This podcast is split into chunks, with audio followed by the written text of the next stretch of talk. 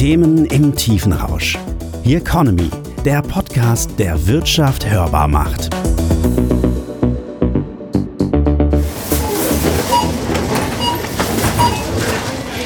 Wer dieser Tage einkaufen geht, entdeckt im Kassenbereich oft das ein oder andere Schild. Bezahlen Sie gerne digital, bezahlen Sie mit Karte. Steht da zu lesen.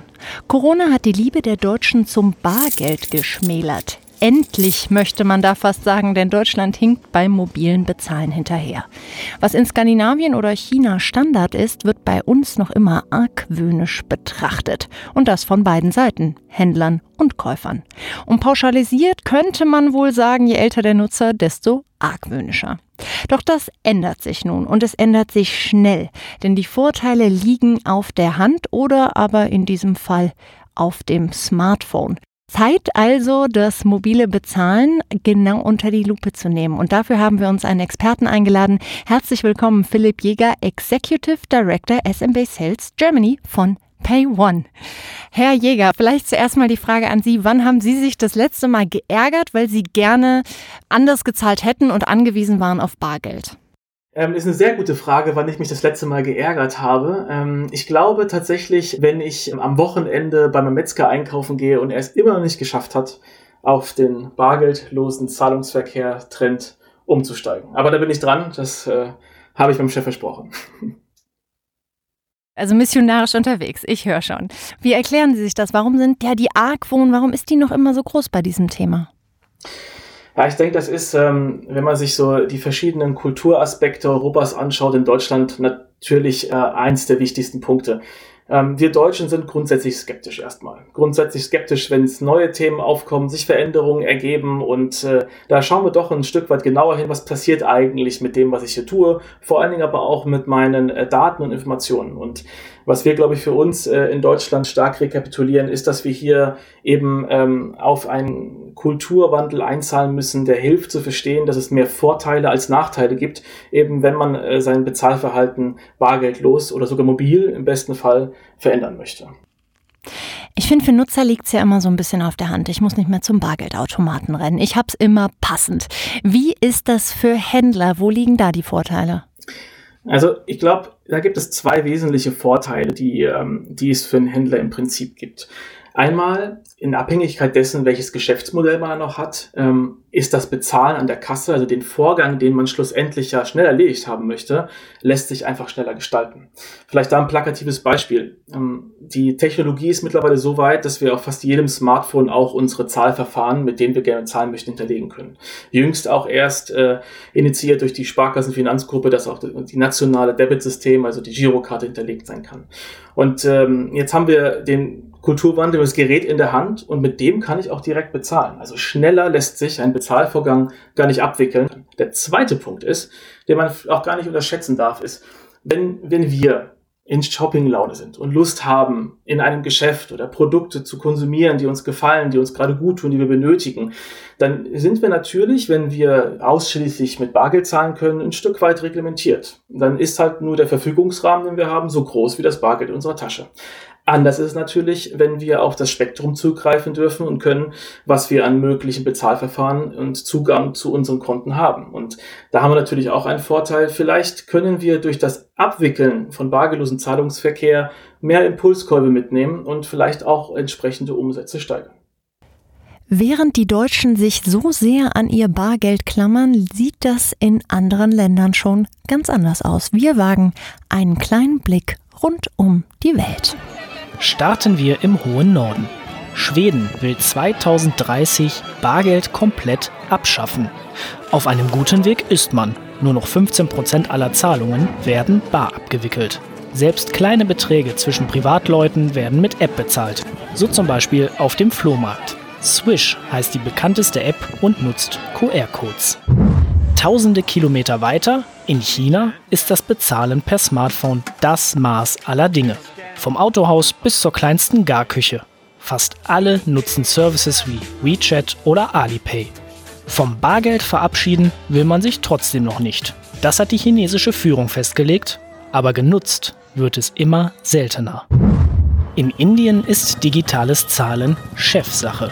Premierminister Modi ließ 2016 alle 500 und 1000 Rupienscheine aus dem Verkehr ziehen. 86 Prozent der Bargeldzahlungen entfielen auf die höchsten Banknoten des Landes. Grund war der Kampf gegen Korruption.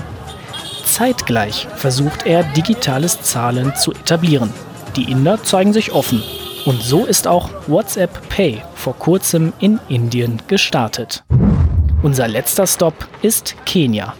Die Vodafone-Tochter Safaricom hat dort schon vor zehn Jahren für althergebrachte Handys die Geldtransferfunktion M-Pesa eingerichtet. Guthaben kann eingezahlt werden und wird auf der SIM-Karte registriert. Der Kunde kann damit Rechnungen begleichen, Geld überweisen und abheben. Ein Viertel des Bruttosozialprodukts wird aktuell über Handys abgewickelt. Jetzt erinnere ich mich dran, man fragt dann ja ab und zu mal nach, wenn man so richtig genervt ist, wie zum Beispiel bei mir in einem Lieblingscafé, wo ich immer frage nach dem Motto, warum kann ich denn nicht endlich bei euch anders zahlen? Und dann immer kommt, ja, das ist so teuer und wir zahlen dann Gebühren und so weiter und so fort. Und ich mir immer denke, ich glaube nicht, dass das heute noch so schwarz-weiß ist. Wie ist das heute je nach Angebot? Was gibt es da inzwischen für Modelle? Ist das wirklich noch so eine starke finanzielle Belastung für denjenigen, der es anbietet? Also ich glaube nicht. Das hat sich auch maßgeblich weiterentwickelt. Ähm, ich verstehe total ähm, aus der Historie heraus, wenn das Angebot und die Lösungen halt nicht so breit gefächert sind, dann ist natürlich alles immer irgendwie teurer und vor allen Dingen auch nicht so zugeschnitten, wie ich zum Beispiel als Kunde es haben möchte. Aber das hat sich maßgeblich verändert. Wir als Marktführer, PayOne, ähm, bieten verschiedenste Möglichkeiten an. Wir haben Modelle, wo man gar keine Fixgebühren hat, sondern eben nur die einzelne Transaktion bezahlt. Oder eben Flatrate-Modelle. Was bedeutet, wie wir es heute auch im Handytarifumfeld bekommen, ich habe eine fixe Gebühr pro Monat und kann entsprechende äh, Transaktionen in meinem Geschäft halt durchführen. Oder zu guter Letzt äh, auch Gelegenheiten ähm, ähm, im Bundle mit verschiedenen anderen Lösungen durch monatliche Gebühren halt ähm, äh, meine ganze technische Infrastruktur bezahlt zu bekommen. Was oftmals, glaube ich, auch vergessen wird, ist, die Frage muss man sich am Ende auch stellen. Mit dem bargeldlosen Zahlungsverkehr habe ich als Händler nicht nur den Vorteil, dass es eben schneller geht und ich auch einen höheren Verfügungsrahmen meiner Kunden mitnehmen kann. Ich habe halt auch die Transaktion direkt erledigt und am nächsten Tag das Geld auf meinem Konto. Ich habe digitale Zugangsmöglichkeiten, Reportings, Informationen. Ich weiß, wie mein Geschäft läuft und zwar ähm, sehr, sehr zeitnah. Jetzt ist bargeldlos bezahlen ja gefühlt ein relativ weites Feld. Also man hat sozusagen bargeldlos ist ja auch die Kreditkarte oder EC-Karte, die ich nur dran halte inzwischen nur noch. Bargeldlos ist aber auch, wenn ich mein Handy dran halte oder wenn ich einen QR-Code abscanne. Was ist denn so aus Ihrer Sicht gerade das, was so ähm, am meisten Sinn macht, aus Ihrer Sinn vielleicht auch technisch oder wo der Trend hingeht? Ich glaube, den, den wesentlichsten Trend, den, den haben Sie schon beschrieben das Thema kontaktlos zu bezahlen, also auch mit Hinblick äh, auf das, in welcher Situation wir uns als Gesellschaft befinden, der Corona-Situation, ist Mobile-Zahlen, kontaktlos Zahlen der aller, allergrößte Trend. Warum ist es so? Es geht schnell, es ist einfach, man hat es griffbereit, man muss sich viel nachdenken, das funktioniert ausgezeichnet. Was sich, ähm, glaube ich, als weitere Tendenz sehr stark abzeichnet und passt auch zur Situation, in der wir sind, ist die Fragestellung, wie kann ich als Händler meine Leistung auch online anbieten?